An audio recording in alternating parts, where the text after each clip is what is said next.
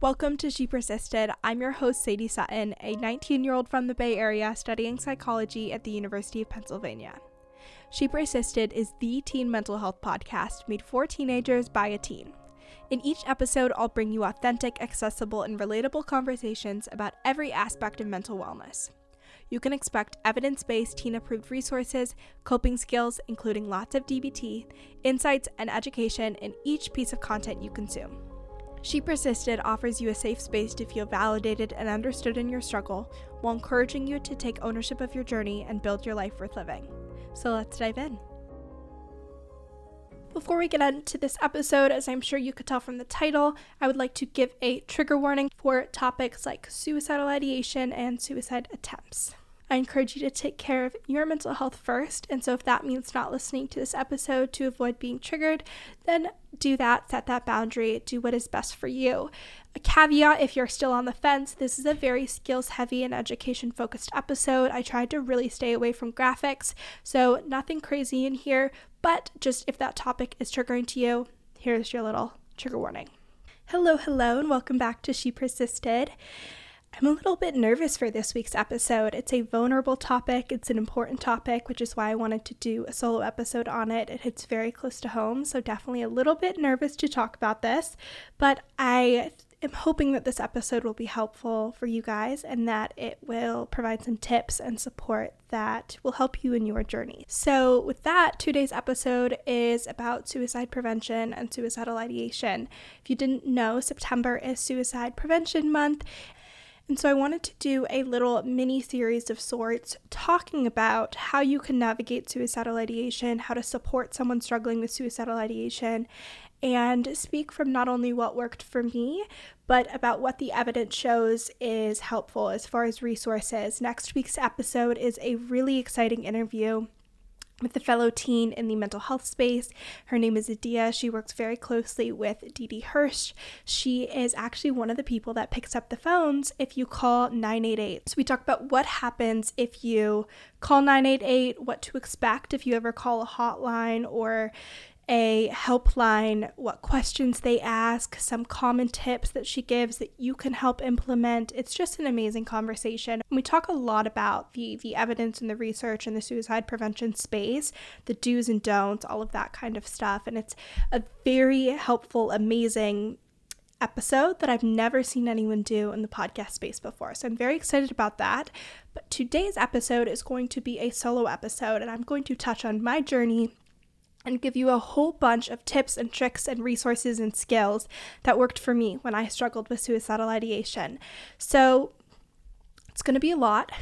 I also wanted to give a trigger warning at this point. I am going to touch on my journey. I'm not going to go into any graphics or any details. This is going to be very skills heavy, very resource focused because I think that will be what will be most helpful without triggering anyone or adding fuel to the fire, if you will. So, to begin, to give you a little bit of background, when I started struggling with depression, I was not struggling with suicidal ideation. I noticed I began to get suicidal after my first or second hospitalization when that kind of hopelessness set in. And I would say it was kind of tied to having an understanding of what I was experiencing. I was struggling with depression. I had a lot of emotions that were very overwhelming and big and difficult to navigate.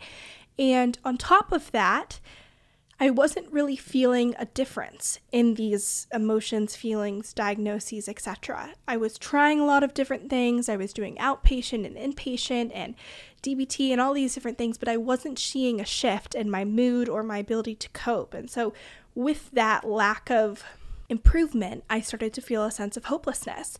And if you've heard me talk about my story before, you know that I talk about those two years of treatment at home with a now increased sense of nuance, which is that I didn't believe that I was going to not be depressed, which again, the hopelessness was there. I didn't think that I deserved to be happy. My self esteem was so shot, and I was going to all these resources, whether it was inpatient treatment or outpatient therapy or group therapy, but I didn't believe it was going to work. I didn't think I was deserving of getting better. And so, just like manifesting, I feel, is the best way to explain this. If you don't believe something's going to happen, it's not going to happen. And that's true if you're training for a marathon or pursuing a degree or getting better at a scale. If you are so sure and certain that it's not going to work, it probably won't. And that was true of my recovery, especially in the early days. So I was really hopeless. I felt really overwhelmed, and I started to experience suicidal ideation. And that went on for probably a year or two years. It culminated in a suicide attempt before I went to 3 East. And when I noticed a shift in this symptom presentation being suicidal ideation, it was when I decided that I was no longer going to have suicide as an option on the quote unquote back burner in my life. I realized in a therapy session at McLean that the way I operated through any challenge, whether it was a difficult emotion or a therapy appointment or a tough conversation with my parents, anything and everything in my life, there was always this voice in the back of my mind saying, well, you know what? If it gets really bad, there's always this option. Or if things are just really terrible, it's okay. I don't have to experience that and keeping that on the back burner came at a huge deficit to me because I wasn't invested in my progress. It was always like this like one foot out the door, one foot in the door, like if this works great, but also whatever because there's this other option. And so I was in this therapy appointment. I realized, okay, this is how I'm operating through life and this is why I can't stop feeling the suicidal ideation.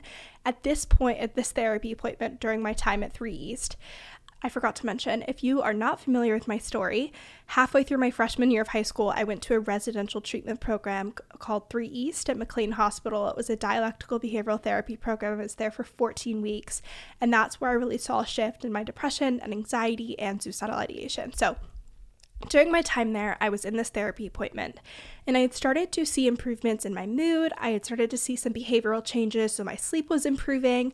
I was starting to be vulnerable with my parents. My ability to use my coping skills was improving, so I was seeing shifts, but I still was really struggling with the suicidal ideation. And so I was in this therapy session, we're talking through this, and my therapist asked me something that allowed me to get to the realization that this is how I think about life. I have this thing on the back burner. She was like, "That's that's the problem here. This is why you're still feeling suicidal. This is why you're still having this ideation is because you always see that as an option." And because I had seen these small shifts, I was starting to gain a little bit of hope. I was starting to feel what my life worth living really could be.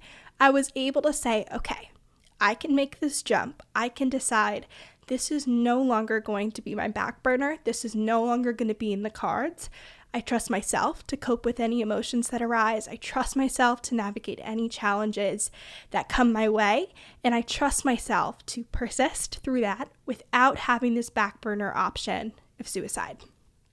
And that making that decision would not have been possible six months prior because there was no hope. I hadn't made any progress, so I didn't see the light at the end of the tunnel where it was like, I know what it feels like to be happy and okay, and I can keep working towards that goal no matter what comes my way. Because I just, I didn't know what that was like. I was blindly stumbling towards this idea of getting better. I didn't trust that that would happen for me. I didn't trust that I was capable of feeling that. So it took some small shifts, it took some progress for me to be able to make that commitment. But once I made that commitment, the way that I approached everything shifted.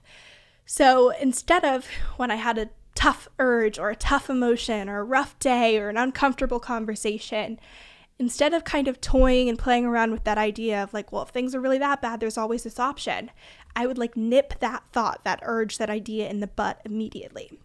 And I would say, no, my life worth living does not include having suicide as a plan B, as a back burner, as a second option.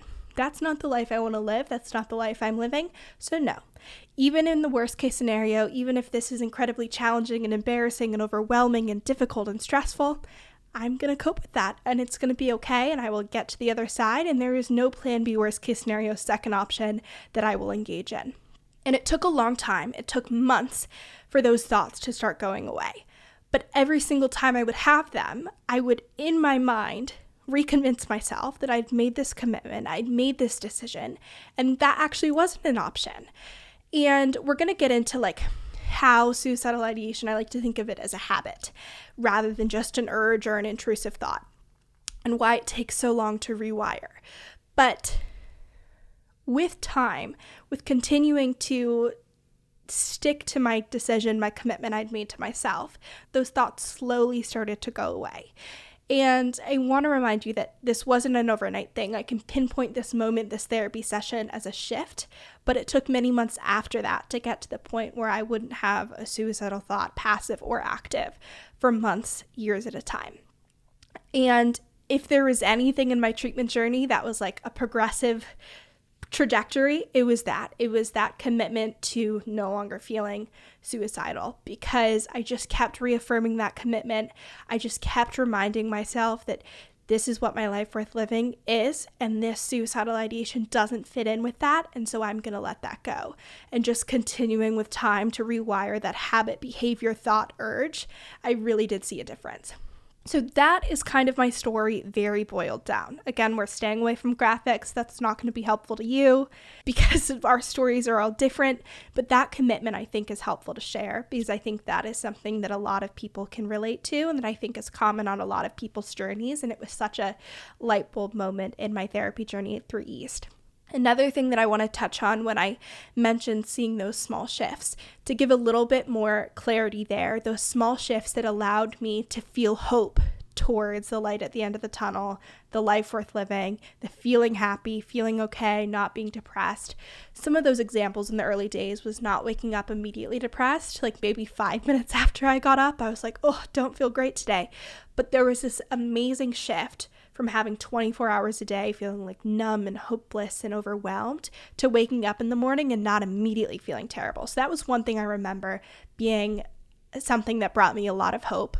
Using skills effectively. You guys know I love coping skills, but getting better at being able to navigate emotions, getting better at being able to advocate for myself or be vulnerable or tolerate distress was something that also brought a lot of hope because it meant that down the line, no matter what challenges I encountered, I could cope with them and I would be okay. And then the last thing that I'll mention, and I'll go into more depth on this later during our skills education, was putting off engaging in an urge for a given period of time.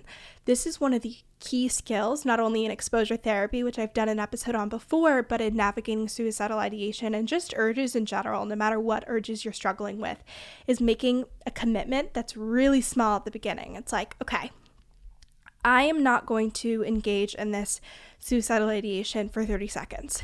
I'm going to put off engaging in this for a minute or five minutes or 10 minutes or an hour. And slowly but surely, you make it through the night, you make it through the day, you make it through the week.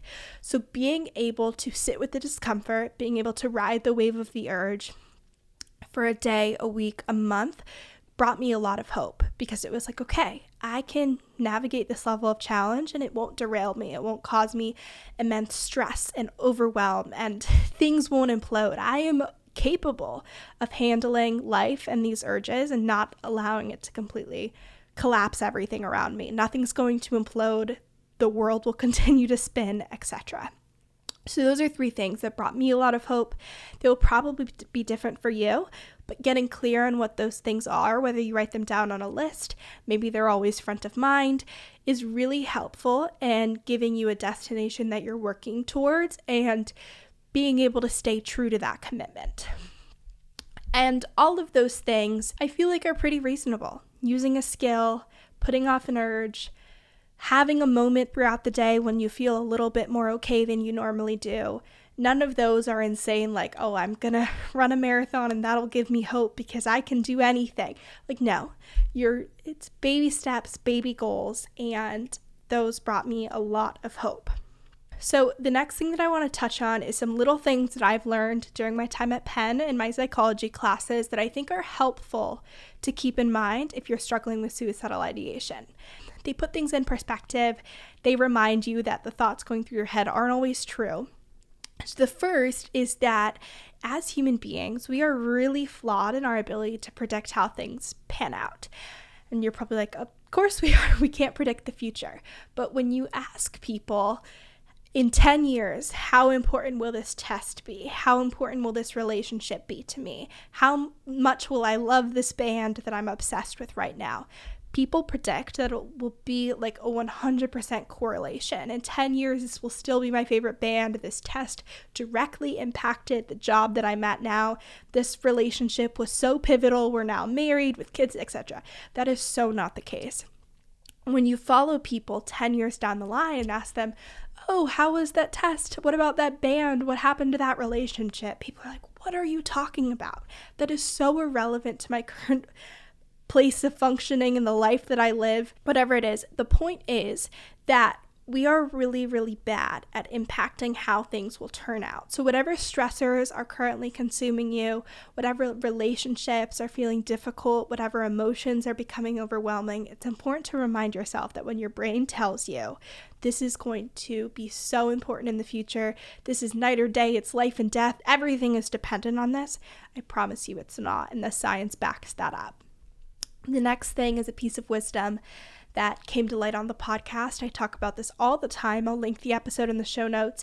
It is an interview with Dr. Blaise Aguirre, who is one of my doctors at 3 East. Things really come full circle. But the idea is that life is impermanent and that impermanence will be on your side. Nothing lasts forever, at least at the same level of consistency whether that's an emotion, a thought, an urge, a relationship, a behavior, things are constantly fluctuating and changing. And that is true for suicidal ideation, that is true for the emotions that can lead to that, the things in your life. And so when you are having a really rough day, a really rough thought, a really rough urge, notice how the intensity of it increases and decreases. And I still, to this day, when I'm having a tough emotion, a tough day, a tough moment, I remind myself this will pass because by the laws of the universe, nothing is permanent, and this emotion, thought, urge, relationship dynamic will pass too because that can't last forever. And so that's something like a little mantra that gives me a lot of hope. And then the last thing that I want to touch on that I've kind of been toying around with this idea recently is that suicidal ideation can be so difficult to quit, if we can use that term, because I feel like the way that I've always thought about suicidal ideation is through the OCD model. You have an intrusive thought, it then causes all these emotions. It's like a spiral effect that leads to these behaviors and maybe impacts your relationships. But I found it a lot more accurate and effective to think about it as a bit of a habit, but also a self soothing mechanism. Because for me, when I had a difficult day, month, emotion, urge, thought, all of these things that would trigger these thoughts, having this back burner idea was really calming to me. It was really soothing to me. It was, well, if all goes to hell, there's always this escape patch. There's always this plan B. There's always this way to not have to feel this terrible. So every single time I would engage in a suicidal ideation, I would be decreasing my emotional intensity. It was like calming, it was self soothing, it was making me feel better. So, what makes it so difficult to recover or quit these thoughts and urges is that they're not only intrusively entering your mind, but you have trained yourself to utilize these thoughts as a way to soothe your emotions, and it's become a coping skill. And so, when you are trying to quit these thoughts or urges, you not only have to learn to say, no, that thought's actually not true, I don't like that, but you have to replace the coping mechanism. You have to find a new way to deal with the emotions that arise that you would previously soothe with the thought, if that makes sense. So, there's a lot of different ways you could go about that. I really like the book Atomic Habits, which is just about habit making and breaking. And it talks a lot about the science behind it, when it's easier to make a habit, when it's easier to break a habit. It talks about like habit stacking. Like you could apply this to anything, whether it's your morning routine or trying to work out more, anything and everything. But I think this has a really interesting application to suicidal ideation because you can think about every time you engage in a suicidal thought as reinforcing that habit and making it stronger, increasing that neural pathway. Whereas when you do that rewiring that I just touched on, where you're like, no, you know, actually, this isn't in my life worth living, and I don't agree with that, and this is not something that I want to entertain, you are not only breaking that initial habit, but you're building a new habit. And so that's another way that kind of helped me was to like add some tallies to the side of making the new habit and take some away from this side. And it felt like I was making progress in the right direction, if that makes sense. Today's episode is brought to you by Teen Counseling. If you are struggling with suicidal ideation and not already utilizing a mental health professional as a resource, I highly recommend checking out therapy. And one way to do that is teen counseling. Teen Counseling is BetterHelp's branch of their company specifically for teens. They have over 14,000 licensed therapists in your network that can help you with a whole host of topics, whether it's anxiety or depression or suicidal ideation or stress, relationships, you name it, they can help support you. What you're going to do is go to teencounseling.com slash she persisted. You fill out a survey about what you're hoping to work on. You are matched with a therapist that specializes in that area, and then you can start working with them via talk, text, or video counseling, depending on what level of support you are looking for. Super fast turnaround, you don't have to deal with long wait lists or trying to get referred by your pediatrician or local provider. It is a great solution and hugely effective. I mean, therapy changed my life, it saved my life, as we talked about in this episode. And so I, I highly recommend giving that a shot if you haven't already. And one way to do that is teen counseling. So again, teencounseling.com slash persisted to try to check it out today. So, that is the things to keep in mind section. We're now going to talk about crisis management, and then after this, we're going to talk about long term decreasing suicidal ideation and building your life worth living. So, a lot of dealing with suicidal ideation and suicidal urges is the crisis management. It's the moment when you're having this urge, when you're having this thought, and it's tolerating the distress in that moment. An important caveat to add before I give you these skills is that distress tolerance skills only stay effective if we only use them in moments of extreme distress. The more we use these skills, the less effective they are. And a good example of this is like your comfort TV show. Mine is The Office. When I'm having a rough day or a rough night or I'm stressed from school, I'll put on The Office and it's so soothing and calming and I love it and I laugh. But if I watched The Office 24 hours a day, every single day a week, it wouldn't be calming. It would be like background noise, it'd be white noise. Maybe it would get even annoying. So we reserve these skills for when our emotions are really bad so that they can maintain their effectiveness and help us when we really need it. So the first skill that I want to give you is the STOP skill. This is from the Distress Tolerance module of DBT or Dialectical Behavioral Therapy, and it is an acronym that stands for STOP, take a step back, observe, and proceed mindfully. Most of the time, I think of the stop skill through the lens of anger or an argument or maybe sadness or anxiety, where if you're super anxious about something, you would stop, you would leave the situation, you would work through that anxiety and then re enter it but I want you to think about it from the perspective of an urge. So if you have a thought in your mind, it's like an intrusive thought, and you're like, wow, this is a suicidal ideation that has just popped into my brain, and now I'm feeling some distress about that.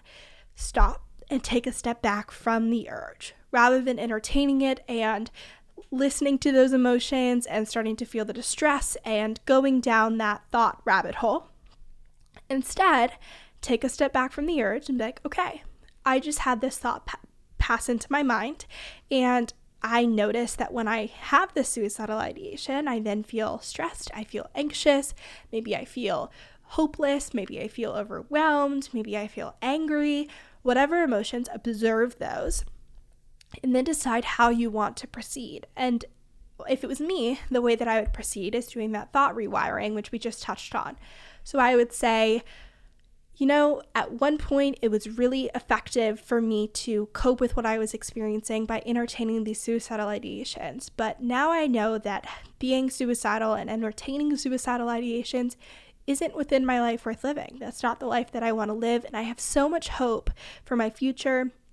And I want to be around for that. And I know that no matter what I challenges are thrown at me, I can navigate them effectively.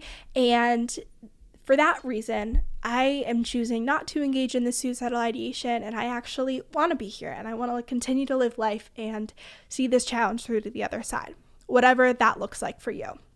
Then you proceed mindfully, you continue on with your life. So, kind of rethinking about the way thoughts happen. They're not happening to you. You kind of have the decision to engage in them, to go down that rabbit hole spiral, or you can kind of like nip them in the butt and rewire them. The next skill that I want to mention is the ride the wave skill. This was probably the most relevant skill for me when I was struggling with suicidal ideation. And this skill is really simple. The idea is that everything is impermanent, it comes in waves, whether that's an emotion. I use this skill when I get headaches because the intensity of the headache will give and take. Like it'll it'll be more intense, then it'll gradually decrease. And I kind of like wait for those moments of decreased pain because I'm like, okay, this headache is going to go away, it's going to be fine. But the idea is that you experience your emotion or your urge or your thought as a wave. So it's coming and it's going. You're not trying to get rid of it, you're not trying to push it away, but you're just experiencing as it comes and goes. You're not blocking it, you're not suppressing it. You're not necessarily trying to keep it around or entertain the idea. You're not holding on to it. You're not amplifying it. You're simply just letting it happen. And the great thing about this is that you can really hold on to those moments where it's less intense, when these urges feel so scary and overwhelming and a lot to deal with and handle. You can hold on to those moments that they they go away and that they're less present and they're less intense and you can remind yourself that that lower intensity will return. The next skill is a huge one, and that is distraction. When you're having these really intense urges, distraction is one of the greatest things that you can do to get yourself out of your head to stop engaging with these thoughts, emotions, and urges. So, distraction is pretty straightforward. There are two acronyms in DBT that are used to kind of break down the distraction skill. And I'm not going to go into a crazy amount of detail here because I'm sure you guys know how to distract yourself, but in DBT, the way that they break it down, the accept skill is activities, contributing, comparisons, emotions, pushing away thoughts and sensations. So engage in an activity, help someone else, compare what you're currently feeling with what you've previously felt, like we just talked about with those urges, generate a different emotion. Maybe you watch a funny TV show, maybe you watch a scary horror movie, you invoke a different emotion than what you're currently feeling. You push away this doesn't mean that we're avoiding all of our emotions and thoughts together, but you're like, you know what? I'm not going to think about this right now, or I'm not going to entertain this thought right now. I'm going to put it on a shelf and we're going to come back to it later when I have more emotional capacity to cope with it. Thoughts you are again rewiring those thought patterns like we talked about and then sensation. So self-soothing using the five senses to calm yourself. So listening to music drinking a smoothie smelling a nice candle watching a funny tv show petting a dog using those five senses to calm yourself. And then the improved skill is using imagery, meaning, prayer, relaxation, one thing at a time, vacation, and encouragement. So, with the improved skill, you are using imagery to calm yourself. So maybe you imagine yourself in your happy place. Maybe you imagine yourself getting to the other side of this urge and feeling okay. With meaning, you are finding meaning in what you're experiencing. For me, this came after a while. Like when I was in crisis mode, meaning wasn't a skill I would use. But once I had started to decrease these suicidal ideations and was like a couple months into this process, and once I actually started the podcast, I was able to think about the suicidal ideations I had struggled with and these urges and realized this has given me a really interesting and unique skill set to help other people and speak from experience and share what worked for me and finding a purpose in that pain.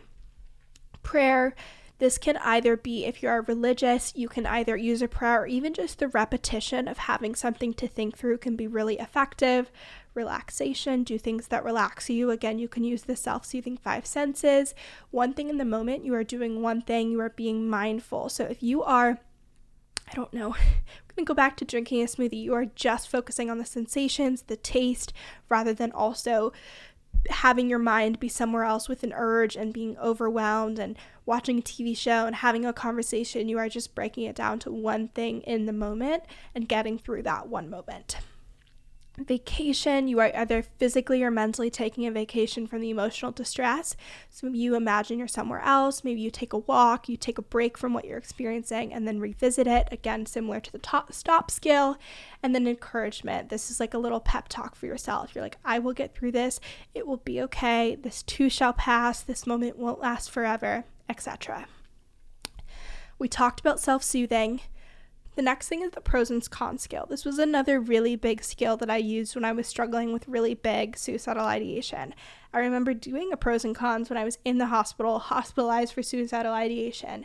And the idea is that you pros and cons living, which, if you've never been depressed or never struggled with suicidal ideation, you're probably like, what on earth are you talking about? But if you are really struggling and that is actually a decision that you are making, it can be really effective to have a list and get really clear on all the reasons to stay here, all the reasons that you love your life, all the things that you look forward to, all the reasons to stick around. And I would take this a step further. And any time that you feel something that brings you joy, anytime you're like, wow, this is pretty cool, or I love this, Write it down, whether it's in your notes app, whether it's in a journal, whether it's on your hand, anything and everything. Have a running list so when you have an intense urge, you can go back to this list and say, These are all the reasons I want to be here. These are all the reasons I want to stick around, and these are all the reasons that I love life. And even though right now it doesn't feel that way, there's a lot of reasons why this life is really beautiful and amazing and why I want to continue to be here. And you can also pull from that list as ways to build your life worth living, which we'll get to. The next skill that I want to touch on is your cope box. So this is an idea that I learned in DBT group where you make a box or like a little bag if you go to school and you want to put it in your backpack, but it's all coping skills that you use in crisis. So some things that I had in mind was a printed out list of the 100 coping skills, and those are things like go on a walk, pet a dog, like all these tiny coping skills that you can use that might not immediately come to mind. A book that you like, maybe headphones to remind you to listen to music. Um, Another one is those little ice packs where you pop them and they get cold. So, using the TIP skill by putting ice under your eyes to decrease your physical emotional intensity, maybe a piece of gum or a lollipop, like a piece of candy. I would put notes in there from family members or friends, maybe a movie, like a DVD, just reminders of how you can cope and be effective without having to think of all those things on top of trying to cope with an emotion and you can make a travel version for your backpack in addition to like a bigger version in your room. But the idea here and with the next skill I'm going to mention is to make things easy for yourself. When you're in crisis mode, you don't want to have to be trying to figure out how do I cope with a crisis and then implementing your skills. You just want to implement and you want to make things really easy for yourself when you're struggling and you're more emotional and you're not able to pull from that rational side of your brain. So, the next thing is a crisis survival plan, and I will link this in the show notes. But what you do is you write down your warning signs. So, what are the thoughts, feelings, behaviors that come up when you are triggered, when you're at, in crisis mode? And this could be different for anxiety versus depression versus suicidal ideation. But if we're doing this one for suicidal ideation, what urges come up? What thoughts come up? What emotions come up? What behaviors are you engaging in? You're going to list out some people that you can reach out to. So that is going to be maybe a friend, a family member, a parent. You are going to put their phone numbers there because you're making this really easy for yourself. You're going to also list some crisis professional resources. maybe that's your therapist's phone number. Maybe that is your local hotline. Maybe it's the crisis text line, which is text 741 741. And I think the word is home. There's a lot of them.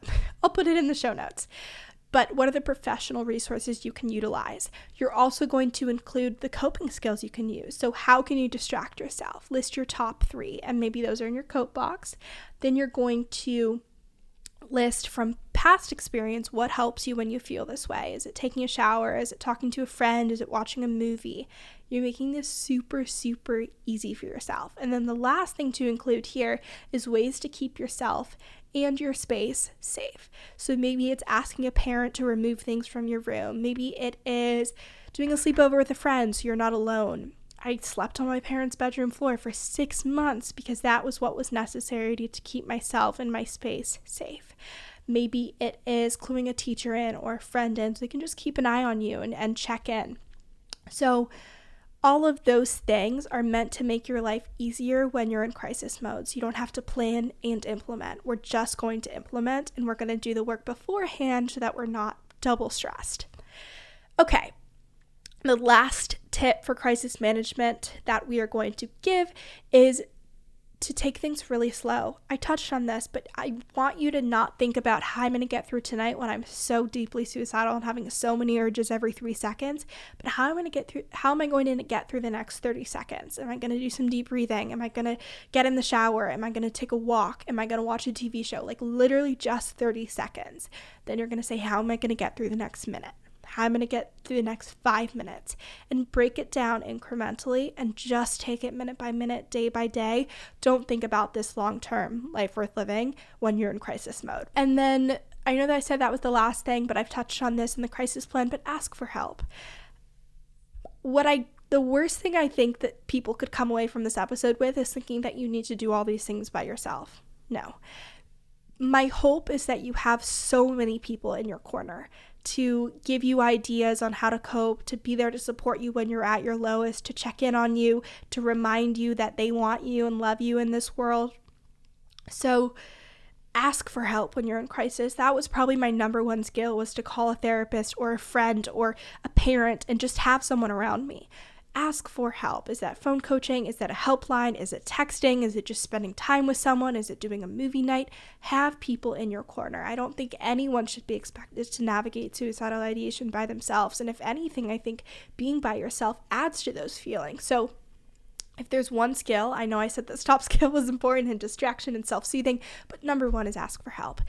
Again, no one should have to deal with this alone. And so I think if there's anything that you take away that you implement, ask for help, please. And my DMs are always open. I also forgot to mention that. If you ever are like, I literally have no one to talk to and I just don't know what skill to use right now and I need support, send me a DM.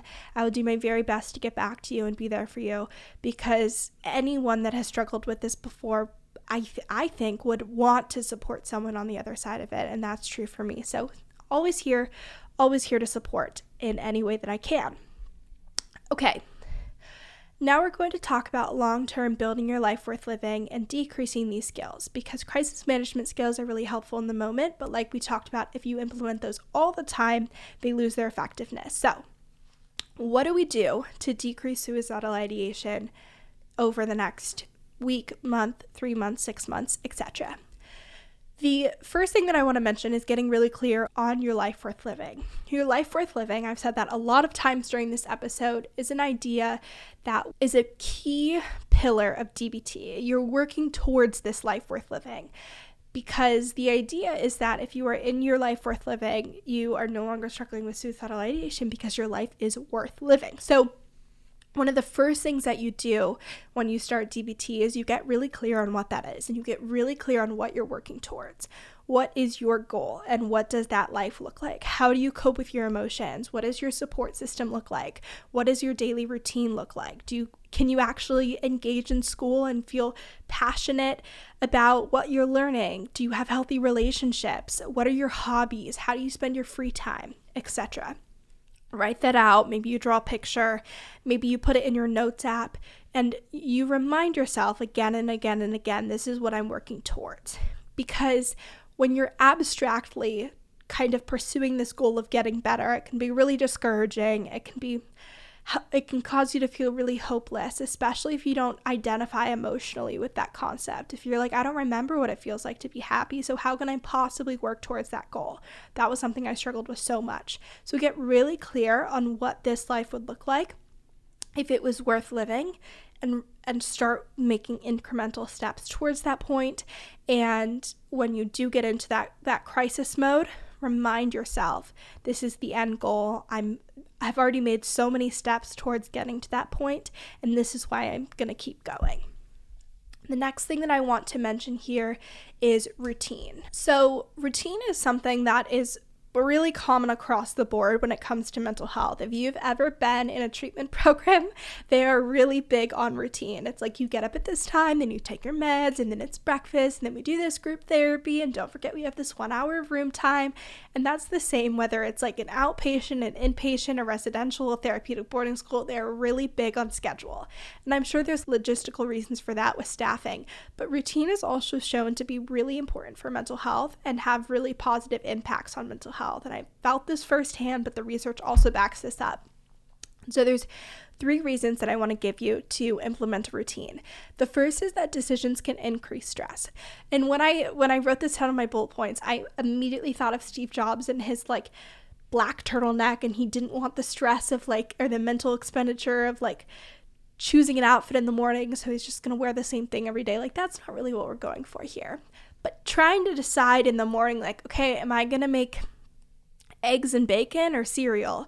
and get my nutrients in when you're consumed with like stress and suicidal ideation and depression that's a lot to add to your plate and the end goal there is just to get nutrients in your body so you're not more emotionally vulnerable so if we can just decrease that stress and take that out of the equation and have a routine that you stick to you're not adding more fuel to the fire and you're not adding more emotions when you're probably already very emotionally sensitive and reactive and overwhelmed the next reason I want to give you that routine is helpful is that many, many, many things in life can't be controlled, whether that's other people's actions, their beliefs of us, a lot, of, sometimes our schedules, our commitments, our relationships. So many things can't be controlled, but in many ways, your routine can. And so, because of this, if you can have a consistent routine that you stick to, you can garner a sense of calm, a sense of reliability, stability, and this is a game changer when your emotions and your mental health don't provide that. So for me, I have a really consistent routine that I stick to. I get up, I wash my face, I brush my teeth, I do my skincare, I do my makeup. If I'm wearing makeup that day, I do my hair, I get dressed, I make my bed, I make my coffee, which I look forward to every day. And then from there, it's kind of up in the air. Maybe I have class, maybe I'm working out, maybe I'm meeting a friend, maybe I'm studying, not really sure what happens. But then at the end of the day, I come home, I shower, I put on my skincare, I do my hair, I put on my lotion, I put on my pajamas, I watch a TV show, I read before bed, and that morning and end, those bookends of the day are really consistent. All of those things within the routine are really calming, they're really reinforcing, they bring me a lot of joy, and I can count on them. They're very grounding for me.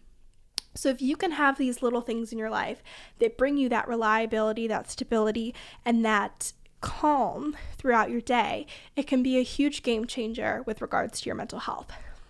The last thing to add about routine is that it helps you stay on top of behaviors and habits that are really important for your mental health, which will gradually improve your baseline. So, in DBT, there's an acronym called PLEASE, which helps you decrease your emotional vulnerability by staying on top of your physical health. So, you are treating physical illness, you're eating balanced, you are avoiding mood altering drugs, you are getting enough sleep, and you are exercising in a balanced way.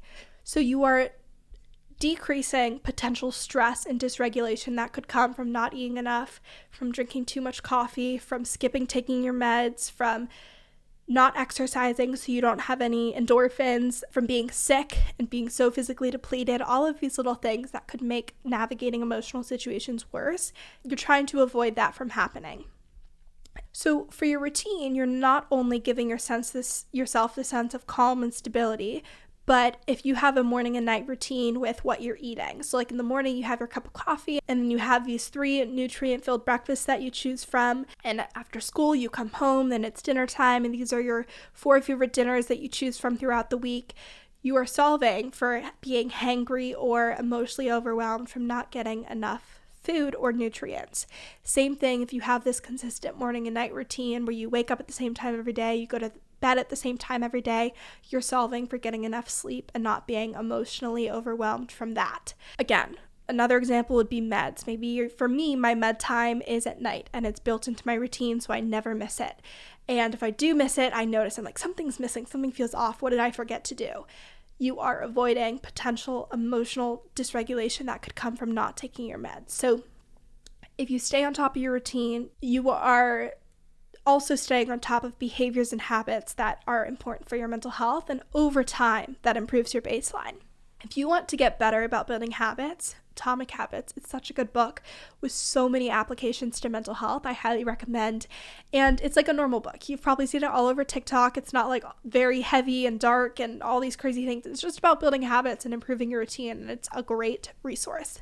The next thing that I want to talk about is emotion regulation. While the distress tolerance skills are helpful in crisis, emotion regulation is what will help decrease these suicidal ideations long term. And so, one skill that is really important here is accumulating positives. we just touched on this in your morning routine, but having things that improve your mood and make you happy and make you joyful allows you to add to that pros column that we talked about. So, if you are having a really bad urge and you are having a thought where you're like, I have nothing going for me, everything sucks, you go back to that pros column, you go back to these positives that you've accumulated, and you say, you know what? I have all of these things that make my life worth living and all of these things that make me really happy. So it's not true that I have nothing going for me nothing to look forward to because I have all of these things that bring me joy. And long term, accumulating positives and planning moments of joy it decreases the distance between your highs and your lows and increases your emotion regulation. Some other things that are important to implement but are hard to boil down and tell you how to do on a podcast is healthy relationships, having good communication with your loved ones, and having people that care about you and support you and want you to be okay. Therapy or treatment is really, really effective and helpful, especially dialectical behavioral therapy when it comes to suicidal ideation. It's proven to decrease it and there's a lot of studies that back that up. And so if you have noticed you're having these thoughts, try and find a DBT therapist near you. Try and see if they can help you decrease these emotions and feelings in addition to trying these coping skills when you're in crisis mode. Then the last thing is having structure and commitments. I think a really big thing that can be tied with suicidal ideation is not having a sense of purpose or somewhere to show up and get to, or I have to be at class, I have to be at this meeting, or I have work to show up to. So, trying to build your routine and your schedule, or you, you have places to be and people to interact with and things to look forward to, can be really helpful in increasing that sense of hope. Today's episode is brought to you by Prime Student. You guys know I am a huge Amazon Prime fan. Going along with last week's trend, this week I ordered myself some chip clips and they are cute colors. I love them. I am obsessed. My grandmother also sent me a little contraption that makes a very loud noise in case there is a safety issue. So, those were my Amazon orders. We love Amazon Prime. If you are a college student, you can get Amazon Prime Student, which is at no cost for the first six months. After the first six months, it is 50% off the normal co- price of Prime. With Amazon Prime, you get free shipping. It's super fast shipping, like a couple of days turnaround. And with Prime Student, you also get access to LinkedIn Premium, Grubhub Plus, Course Hero, Student Universe discounts, a free Calm Premium subscription, and so many other partnerships that have been created with students in mind. It's an amazing deal. I'm obsessed. Again, use it on a weekly basis, as you just heard. So if you would like to check out Prime Student, you can go to primestudent.co slash join student. Again, that is primestudent.co slash join student, and you can order Atomic Habits, which is what I recommended in this episode. The last section of this episode is listener questions, and there's a lot, but I'm going to try and go through these really quickly to try and touch on some topics that I didn't already mention. The first one is tips for feeling passively suicidal and how to deal with the recurring thought that you want to die, but you know that you're not actually going to hurt yourself because you can't hurt the people around you. So, feeling suicidal without intent. So, this is called passive suicidal ideation. Passive suicidal ideation is when you have thoughts of not wanting to be alive, but you don't necessarily have intent or a plan. And so, the tips that I would give here is to start building your life worth living. It sounds like that life that you're operating in and working through isn't one that feels worth living. It feels like you have a a need to show up for other people or you feel like you should you you don't want to add that burden to other people. So I would get curious on how can you adjust your life to make it feel more worth living and more enjoyable and more hopeful? Is that relationships? Is that a routine? Is that a behavior? How do you feel navigating the challenges that come up? Is it your coping skills? Is it the people in your corner, etc.? So kind of rethinking that and working towards that goal and seeing if those urges shift as well. I would also say to anyone that is struggling with passive suicidal ideation to start really working on your support system.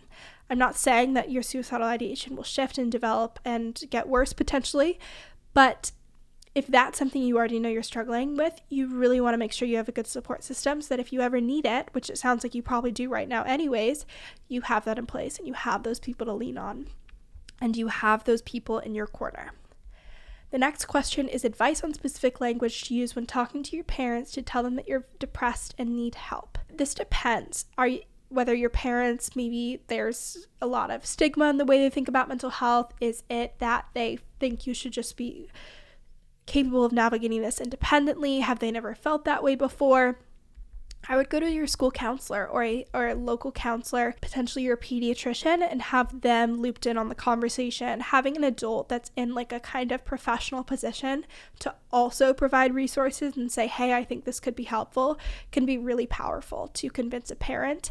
And I would also another tip here is to make an appointment. Prepare your parent like, "Hey, I want to talk to you about something really important. When would work for you?" And also go into that conversation not expecting to get a response immediately. So maybe you go in, you make your ask, you use a Dear Man. You can Google that, look up Dear Man DBT, and it'll tell you exactly how to make a request to get your objective met. I've mentioned it in episodes before. But go in, make your request, and give them time to think about it.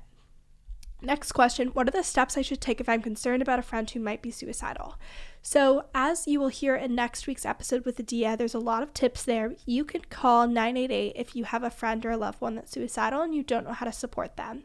So, that is one thing I would definitely mention. I would say first, make sure that your own mental health is okay.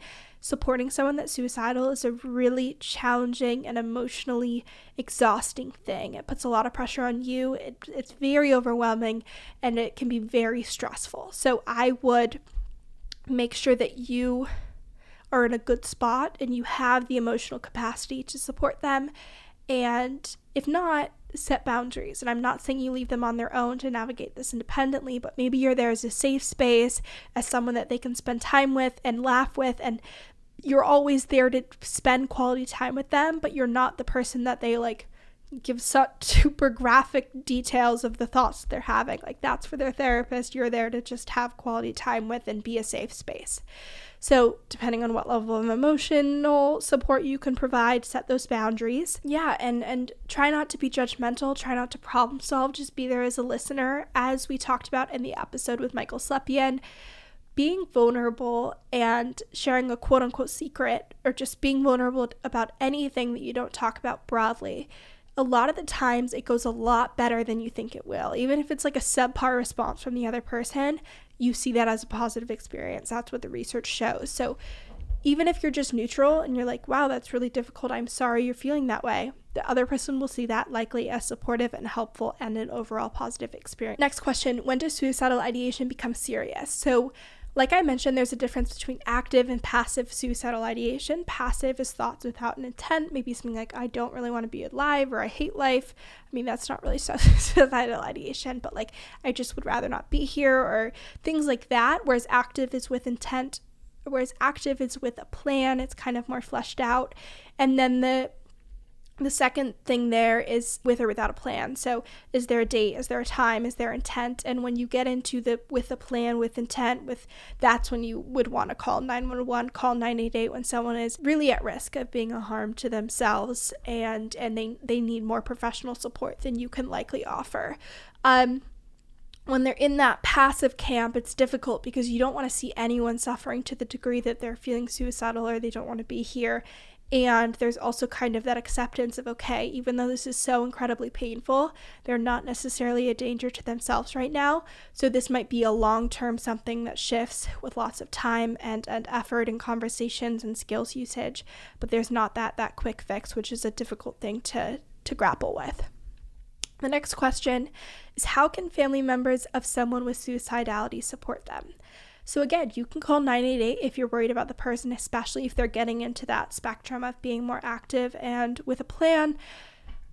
The, the key things here are to be non judgmental, just to kind of be there as a listening ear, create a safe space for them, make them feel okay and comfortable coming to you and talking to you if they need support, avoid problem solving. I think most people I mean, uh, like, can you even solve suicidal ideation? Like, that's something that is really difficult to solve. I suppose you could be like, well, like, what does your life look like now? What do you want your life to look like? Let's make a 12 step plan to get you there. Like, if I was suicidal, that would be hugely unhelpful to me because you're probably so emotionally exhausted and overwhelmed. You just want someone to validate and support you and to feel seen and feel loved and supported. So, don't problem solve, just be there for them, love them, support them, tell them that you would miss them if they weren't here and you really value them as a person. And again, if you feel out of your wheelhouse, if you feel like you need help, ask a professional. So call 988, talk to your pediatrician, talk to a therapist, talk to a school counselor. All of these people can give more information on how to navigate this. The next question is why was 13 Reasons Why so problematic? So 13 Reasons Why is a show I have a lot of beef with. I've never watched it, but a study done in April 2017 by the National Institute of Mental Health showed that there was a 28.9% increase in suicide rates among youth aged 10 to 17 in the month following the show's release. I, don't even know how to follow that. Like any show that leads to a 30% increase in adolescent suicides, there's a huge red flag there. And there's it, something's not right in the way that we are portraying suicide in the media if there's a 30% increase that just feels so not right and so not okay to me and it's it's so saddening and the national institute of mental health again they, they say that it it highlights the necessity of using best practices when portraying suicide in popular entertainment and, uh, and across media it's it's just so so saddening and and so concerning and yeah I don't even know what to say. I'm at a loss for words because it's just anything that causes that much of an increase in teen suicide is hugely problematic. Personally, like I said, I never watched the show. That's a boundary I've set for myself because around the time that came out in 2017, I was suicidal. I was going through treatment, and then I was just newly not suicidal. So engaging with content that was gra- that graphic and potentially triggering was something that I had a feeling would not be good for my mental health. So if you are someone listening and you haven't watched it or you're like, "Oh, like I don't know if that would be good for me to watch it." Maybe not. Maybe set that boundary, think about it. But yeah, that's that's the data there. If you're not familiar with that, it's heartbreaking, it's terrible, and it's again shows why it's so important to be intentional with how we talk about suicide. And I hope that I've done that well or somewhat effectively in this episode. Two questions left. One is What was the number one skill that helped you overcome suicidality? I touched on a couple. Riding the wave of urges was huge. Distraction really gets you through those moments, but asking for help and having people in my corner that were continuously helping me move in the right direction in therapy and treatment and building my skills usage and continuing to use that muscle of, of coping and and working towards my life worth living was huge but i i mean consistency with those things was really what made a difference the last question is how can universities who have a suicide in their community best respond what programs should they fund? What support should they provide, etc., to do their best to prevent future repeat incidents? This is difficult because the data does show that when there is a teen suicide, there can be repeat suicides or it can be triggering to other teens. And talking about it and bringing a lot of attention to it and glamorizing it can have negative impacts. I think at a minimum, having extensive skills education and resources be very transparent. So, emails going out saying if you are struggling with grief, or you are struggling with suicidal ideation, or if you are struggling with more stress this week, these are the skills you can use, these are the people you can call, these are the resources currently available. I think getting really curious following such a tragedy on what caused this person to feel so overwhelmed and alone and like this was the only option. Was it relationships? Was it the amount of stress they were experiencing? Was it unrelated to school and like whatever it is, getting curious and then trying to solve in the future is does that mean changing the way that teachers schedule exams and tests to decrease the workload to not cause that much overwhelm? Does it mean providing more resources so people feel that there is an option or someone that they can go to when they feel that way? Yeah, I it's hard and there's not an easy answer and I had a conversation about this in one of the mental health clubs at Penn last week and the students that had gone to the events put on by Penn following student suicides weren't seen as very effective and very helpful. And so it's hard, even if the best of intentions are there, it's not always received well. It's not always, doesn't always land. And so it's very difficult, but I think skills education and resources and transparency of how you can get help if you need it is huge. And then looking at how you can change the culture of the university if there were specific factors that led to that are, are some good steps to take. And getting curious, talking to students, talking to friends of that student, talking to peers, family members, and trying to not have any other students in that position in the future is a good place to start. So that was a lot. A very heavy episode, but I I hope it was helpful and I hope that you can come away with this with some really tangible ways you can support someone or you yourself cope with these emotions and urges if they arise. Hopefully, they never do. Again, the best case scenario is that you never have to apply anything in this episode that you just listened to, or that you are never familiar with any of this. That would be amazing. And we live in a world where many people struggle and many people in our lives struggle, and I would rather us be prepared and feel capable to support them than to be at a loss of like, I don't even know how to help this person, and I'm just so overwhelmed. So, I hope this was helpful. As always, if you found this episode to be supportive and informational and helpful, share it with a friend or a family member. If you have any questions or any thoughts after this episode, be sure to DM me. I would love to hear how it resonated or if there was something you wish was said differently or if there was something that wasn't effective. That it's really helpful feedback for me. And yeah, I will include a ton of resources in the show notes about hotlines and suicide prevention educational resources and awareness, and companies that are doing amazing things to help individuals that are struggling with suicidal ideation. And so yeah. That that's it. Thank you for listening. I will see you next week for an amazing part two to the series with Adia, where we talk about what happens when you call a hotline, what to expect, some resources that she recommends, what she tells people when they call a hotline, so some skills that you can implement that they would recommend, and just generally within the suicide prevention industry, what is happening, where she hopes that where she sees that going, how we as a society can improve the suicide prevention work. Thank you for listening or watching.